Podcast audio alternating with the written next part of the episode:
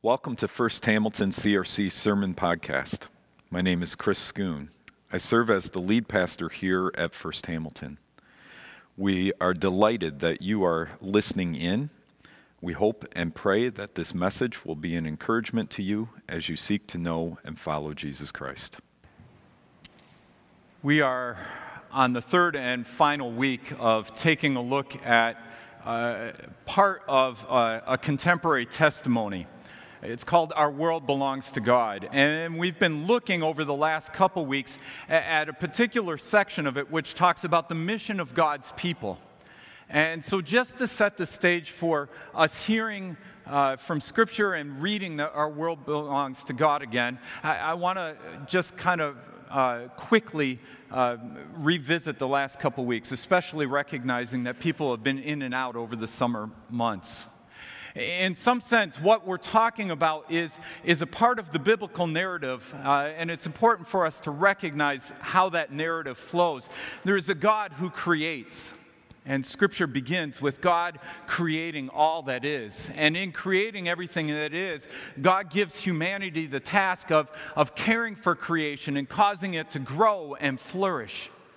But very soon into that storyline, we hear that humanity not, wants nothing to do with the tasks God's put in front of it. In fact, humanity wants to act as if we are God.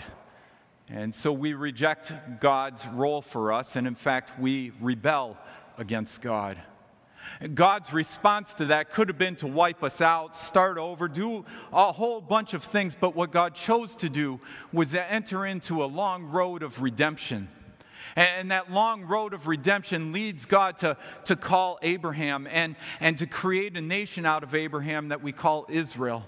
And God called them to, to particularly know God and to be God's people, to be his witnesses here on earth that through them, the, all of the earth, all of the nations of the earth would be blessed. The people of Israel rebelled against that calling too.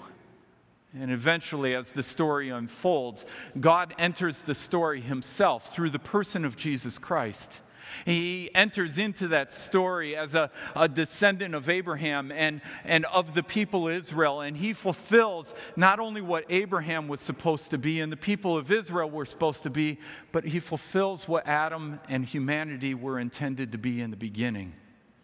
And through his death and resurrection, we experience the forgiveness of sins, the, res- the reconciliation with God. We are made right with God again and return to that space through the Spirit where we can begin to live and work and move and have our being in creation again.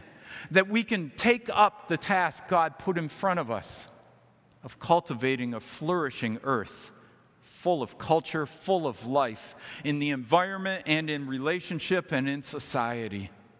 And then that narrative unfolds, telling the story of the early church as they worked out this mission, all anticipating that end of the story when Jesus comes back.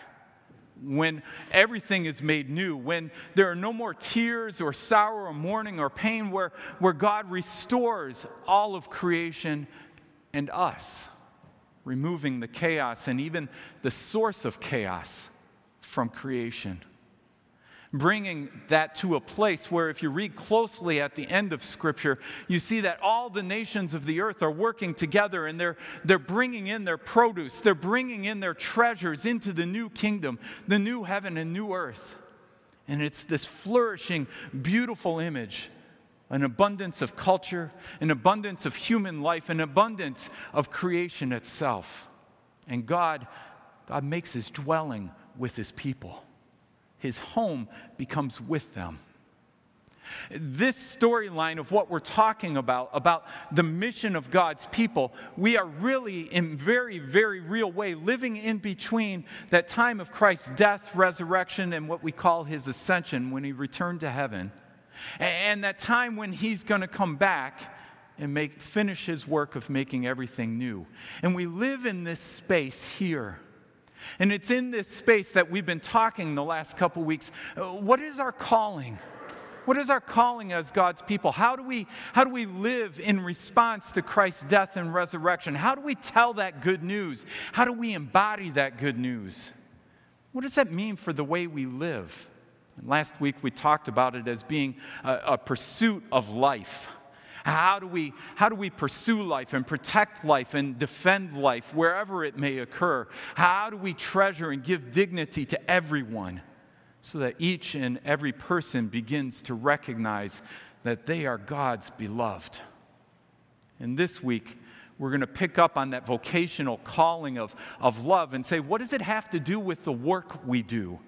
The tangible day in, day out, week in, week out work. What does this whole storyline have to do with our work? Responding to Christ's death and resurrection, anticipating Christ's return. How do we work here and now? To help us in that and explore that, I'm going to read one passage. Uh, 1 uh, Thessalonians 4 verses 9 through 12. And it's important for us just to know a little bit about the background of what was happening in Thessalonica at that time. There was a group of Christians who, who were convinced that Christ's return was any day now. And being convinced of that, they would actually, quite literally, walk out of the city in the morning and go sit on the hilltop outside. And they would look up and wait all day for Christ to return. And at the end of the day, they would come back to the city and they would say to the other Christians, We don't have anything to eat. Can you feed us? Can you take care of us? And if you read 1 Thessalonians and then 2 Thessalonians, you hear in both, both letters that Paul's writing to that church don't be idle, work there is a place for you to work, even while we anticipate Christ's return. Work is not a foreign thing to us. So let me read this passage, and this is one piece of how Paul's correcting their view of work. Now, about your love for one another, we do not need to write to you, for you yourselves have been taught by God to love each other. And in fact, you do love all of God's family throughout Macedonia. Yet we urge you, brothers and sisters, to do so more and more and to make it your ambition to lead a quiet life. You should mind your own business and work with your hands, just as we told you, so that your daily life may win the respect of outsiders and so that you will not be dependent on anybody. This is the word of the Lord. Alongside that scripture text, the Our World Belongs, belongs to God statement reads this way Our work is a calling from God. We work for more than wages and manage for more than profit, so that mutual respect and the just use of goods and skills may shape the workplace. While we earn or profit, we love our neighbors by providing useful products and services. In our global economy, we advocate meaningful work and fair wages for all. Out of the Lord's generosity to us, we give freely and gladly of our money and time. The work of our hands. Scripture and the scope of Scripture actually has quite a bit to say about work way more than we can cover in one morning worship service. In fact, we could probably spend our entire fall season together going through the different ways that Scripture speaks about work. The book of Ecclesiastes from beginning to end really is about work and our view of work and, and the purpose behind our work and struggling for a purpose of meaning in our work. And so we could delve in that together. But today we're going to take kind of a, an overview and just touch base on several scripture passages that draw us into this idea of the work of our hands. I think it's fair for us to begin here. Meaningless. Meaningless, says the teacher, utterly meaningless. Everything is meaningless. What do people gain from all their labors at which they toil? Under the sun. I read a Calvin and Hobbes comic strip this week. I wish I could get the licensing and all that to project it for you. But Calvin is sitting at the bus stop on the first day of school, and he's counted up all the days he has to go to school yet, the years that remain for him to get through high school and then probably college, and he says, and maybe even graduate school, and then work until the day I die. When does a kid get a chance to have fun? And I think many of us feel that same way. Hobbes tries correcting him and challenging him and says, But you still have every afternoon and weekend. And he says, But those are for watching TV. How many of us feel that way? Work. What's the purpose of it anyway? The, the teacher throughout the letter to or the book of Ecclesiastes, that teacher is reflecting on all the potential ways we can view work. And this is the place he starts because I think it is our most common reaction to work. And not just in our day and age, but throughout the ages. It goes back to the curse where, where we have that sense that work has been changed from a God given gift in creation to something that is burdensome and toilsome, something that wearies our bodies and our souls. We begin to go, what's the point of it, anyways? The teacher here begins to take a, what we say, a fatalist attitude. It's of no good because in the end, we all die, and all the work we've done goes to waste. It's of no value to us. And some days we feel like that, don't we? We get pretty tired of our work. We get worn out by our work. And if it's not the work itself, it's probably the people we work with. We get exhausted by it. We feel the toil and the consequence of sin not necessarily my sin or your sin, but the global sense of sin, of a world where work has become disconnected from our relationship with God and our calling to be His image bearers here on earth. But that's not the only thing in Scripture, that danger of, of tripping into a sense that work is meaningless and it's something we need to get rid of. There's also this in James. Now, listen, you rich people. I should say, sorry for the smaller print. I'll just read it out loud in case you can't read it. Now, listen, you rich people, weep and wail because of the misery that is coming on you. Your wealth has rotted, and moths have eaten your clothes. Your gold and silver are corroded. Their corrosion will testify against you and eat your flesh like fire. You have hoarded wealth in the last days. Look! The wages you failed to pay the workers who mowed your fields are crying out against you. The cries of the harvesters have reached the ears of the Lord Almighty. You have lived on earth in luxury and self indulgence. You have fattened yourselves in the day of slaughter. You have condemned and murdered the innocent one who is not opposing you. It's because many of us here are actually quite rich in the world's standards. This passage is one we ought to be paying attention to and listening to. But what it's driving at in this text, what it's pushing at, is, is enjoying the benefits as if you had worked, uh, of gaining riches and prosperity and wealth and a, a lifestyle that affords you every opportunity you want without actually having to earn it. And in so doing, beginning to treat with contempt those people who do work. Being in a place similar to, well, quite honestly, the lottery. Think about the message that comes with the lottery. It used to be imagine, right? Imagine what your life could be, and then they would show a picture of a boat racing across a lake. Eh, imagine what your life could be, and then they'd show people sipping wine around a, a fire overlooking a lake. A lot of their images have to do with lakes. Have you noticed that? The newer ones, the newer ads that are out about the lottery, about OLG, say bigger and better. They actually use that phrase in it. Life's bigger and better. If only we could access it. If only there was some secret way of getting it. If only we just won the lottery, everything would be better and we could quit our jobs. We could quit working.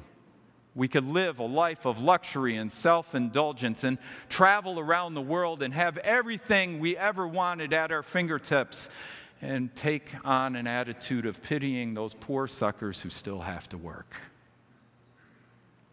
And Scripture calls it out. It says, no, that view of work and escaping work is not part of who we are to be. That view of indulging in the riches and benefits of working without actually having worked is not who we are called to be. We are called to work no matter what. No matter how many riches or how few riches God has entrusted to us, we are called to be a people who work. You have lived life on earth in luxury and self indulgence.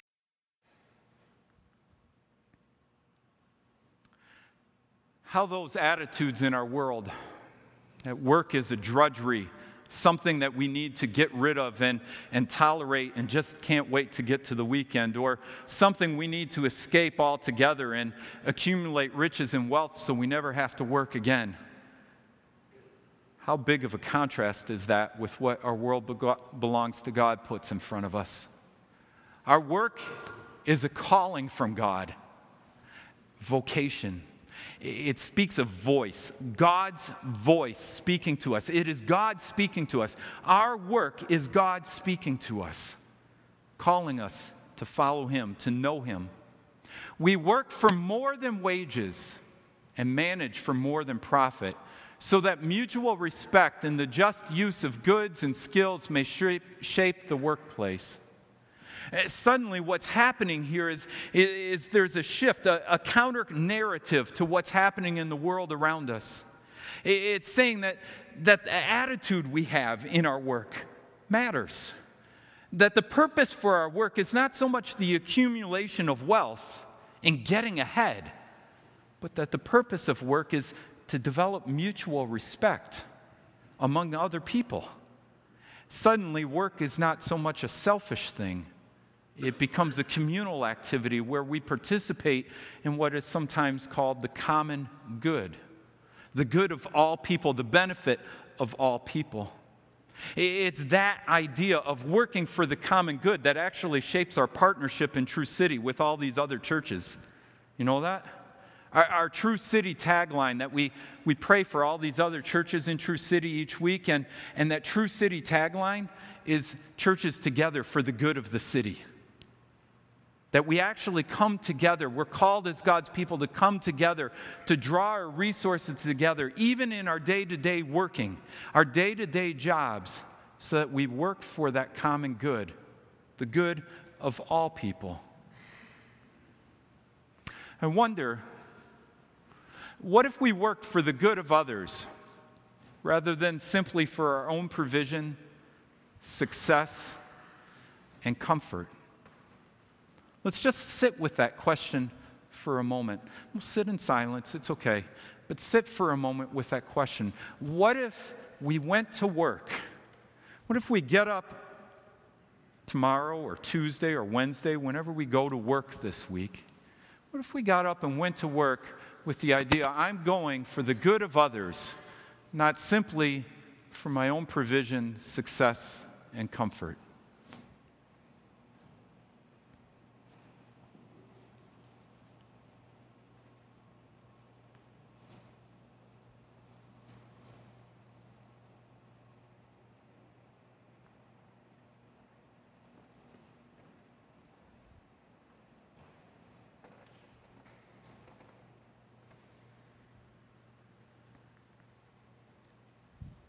Anybody ever heard this phrase before? A few smiles and nods. What does it mean? What's the Lord's work? Anybody. You can talk in church right now. Anybody. It's what I do, okay? Because I'm a minister? Okay. Anybody else want to add to that? What, what the Lord wants us to do? Anybody heard of Christian school teachers are doing the Lord's work so they should get paid less than public school teachers? It may not be said explicitly, but it is often said in boardrooms. Kingdom work, yeah. Missionaries, we support three missionary families. We'll be taking an offering for them. We often say missionaries are doing the Lord's work overseas, right? What qualifies? What kind? Evangelism, right? Activities we do through the church. I'm wondering what kinds of work, or maybe what kinds of jobs qualify as the Lord's work? Yeah, some people are saying everything. Yeah. Let's read this passage a minute. This is from Colossians. Slaves, obey your earthly masters in everything, and do it not only when their eye is on you and to curry their favor, but with sincerity of heart and reverence for the Lord. Whatever you do, work at it with all your heart as working for the Lord, not for human masters, since you know that you will receive an inheritance from the Lord as a reward. It is the Lord Christ you are serving. And I want to say two things so we hear this passage in what it's intended to be. It is not a justification for slavery. This text has been used by white supremacists to say that white people are better than people of color, and it was used for centuries that way. That is a misuse of this text. It does not mean that. In fact, if you read Scripture's teaching uh, on slavery and you read what Paul says about slavery in multiple places, he says in another text that if you are a slave, make the effort to get out from under that slavery. It's good to do. And he writes a letter to Philemon uh, uh, about Onesimus, the slave, and encourages Philemon, who is the master, to accept Onesimus as a brother. He undermines the whole philosophy and theology about slavery that was in the broader culture. So, to hear this passage correctly, Paul's not saying to them here in Colossians, if you are a slave, do whatever your master says because you need to stay in your place. That is not what's being said here. What Paul's doing is he's taking the lowest status person in the culture the person whose job is so menial, who has no workers' rights, who is being taken advantage of left and right by other people. He's taking that lowest status that nobody wants, and he says, even that person, even the work of their hands, can be done to the glory of God. In our culture, we may sometimes pick on garbage collectors. We may pick on people whose jobs, part time jobs, I've seen it just this weekend. People were picking on, yeah, then you're stuck with a McDonald's part time job. And we talk about work and work people can do and jobs that they might have, and, and we demean certain jobs. There was a time in our, our Christian Reform culture where the trades were seen with, with a great deal of pride. If you worked with your hands and produced something with your hands, it was a good thing. But as we have gained more affluence, more money, and more resources, and more education, we've had this attitude seeping into our culture. Well, if you have to work the trades, okay but it's better to go to college and university and get a degree that you can really do something meaningful with. This passage and Scripture's teaching on work challenges all of those assumptions. It, reframes us. It says, the lowest menial, most insignificant job that you can imagine is still part of God's kingdom. It is still good and God honoring work, and you can honor God in the way you do it, even if you are being taken advantage of by others, even if you are in circumstances that seem less than ideal, circumstances that you wouldn't wish on your enemies. Even in those places, the work you do still is God's work. So the Lord's work that we tend to say ministers do is no different than the Lord's work that a plumber does, is no different than the Lord's work that a mom who stays at home with her kids does is no different than the work an accountant does, is no work different than the work any other occupation out there. We are called to use the gifts God's entrusted us in whatever vocation God leads us into, in whatever occupation. Whether we are a mechanic, or a psychologist, whether we are a garbage collector or someone who is flipping burgers at McDonald's. Those are all good work. Those are all things that God has given us to do in advancing His kingdom in the world by the type of people we are and the way we go about those occupations. Whatever you do, whatever your occupation, even if your occupation is being retired right now, that occupation and that calling can be done so that you work at it with all your heart as if working for the Lord and not for human masters. While we earn or profit, we love our neighbors by providing useful products and services in our global kingdom. We advocate in our global economic I can't say that word today. In our global economy, we advocate meaningful work and fair wages for all. In some sense, we could preface this part and say, in response to Jesus Christ's death, and resurrection, in which he died for every person in order to reconcile all of creation to, to God the Father. We love our neighbors by providing useful products and services.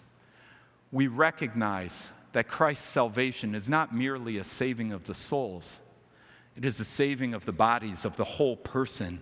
It is a salvation of all of creation. It is a redemption of all things in heaven and on earth. It is a, a making new of all of God's world. And we get the privilege in response to Christ's death and resurrection to participate with Christ in the Spirit in that work of making all things new. And not only do we get that privilege, but we get the privilege of coming alongside others and loving them in such a way that they experience the invitation to join God in His work. Our purpose in work is to love our neighbors and to advocate in doing so for the dignity of all people. So that our work and the products we produce increase people's dignity and well being rather than takes advantage of people. That our marketing and the way we design things is to draw people into a fuller life, not to escape from life we begin to work in such a way that our whole purpose for working is reconceived. And to the passage I read at the beginning, three brief points. I love that this passage really is about work, and the place that Paul starts is by talking about love and love for our neighbors. And, he echoes it three times in here. Now, about your love for one another, we do not need to write to you, but I'm going to anyways. For you yourselves have been taught by God to love each other. And in fact, you do love all of God's family. And so the redirecting of work is in this context of loving our neighbors, in some sense, if we read the fuller text, because of Christ loving us. And he goes on, yet we urge you, brothers and sisters, to do so more and more and to make it your ambition to lead a quiet life. Did you catch that? How many of us start off saying, I'm going to college so that I can lead a quiet life? How many of us set out as our career goals that when I grow up, I want to be someone who leads a quiet life? Anybody? that is so foreign to us. And yet, that's what Scripture is calling us to to have our ambition, the thing that drives us, the holy ambition that God gives us, is to love our neighbors and to do so more and more by learning to lead a quiet life. And what does that quiet life look like? You should mind your own business and work with your hands.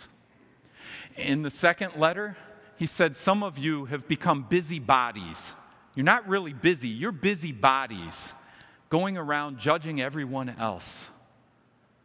And he calls them again to this life of work, to put your hands to use, to create something useful with your hands so that you have something to give to other people. It's this idea of, of getting our hands dirty, going back to that creational call to tend the earth, to care for it.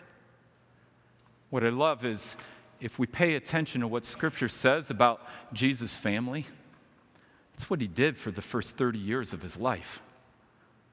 He was a carpenter's son. He got his hands dirty and calloused and nicked up. And carpenters back then, their job wasn't so much the fine woodworking, they actually built houses for people.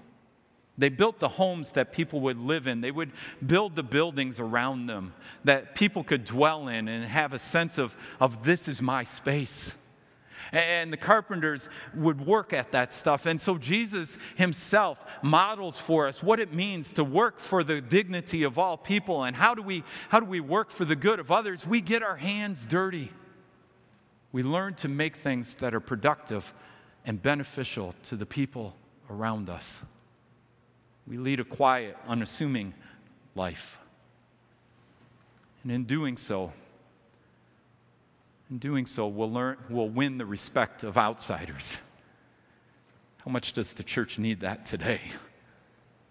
To be a people who are not so much about arguing what's right and wrong, but who are about living what is right by the way we, we produce things with our hands. And not be dependent on anybody. Holy ambition. What does God want for us this coming year? Be a people who live quiet lives, lives that are of benefit and of good to the people around us, that participate in God's coming kingdom as, as we restore dignity to all people that we serve. Out of the Lord's generosity to us, we give freely and gladly of our money and time This hits on one of our core values, and it brings us to the end today generous stewardship.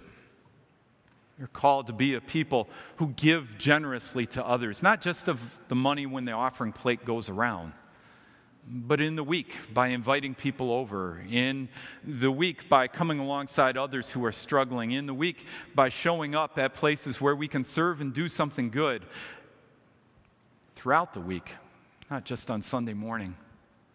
Ephesians 4:28 puts it this way: Anyone who has been stealing must steal no longer, but must work, doing something useful with their own hands, that they may have something to share with those in need. Work is not a drudgery.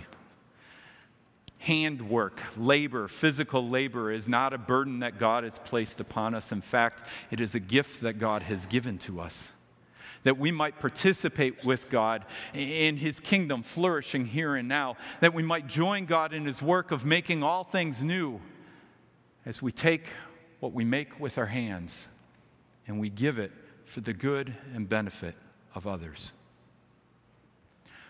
Close with this as our prayer.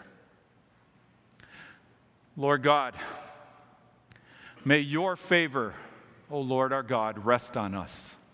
And may you establish the work of our hands for us. Yes, Lord, may you establish the work of our hands. Amen. In response, I invite us to sing, Take My Life and Let It Be. And we'll sing the first four verses. Please stand as we sing.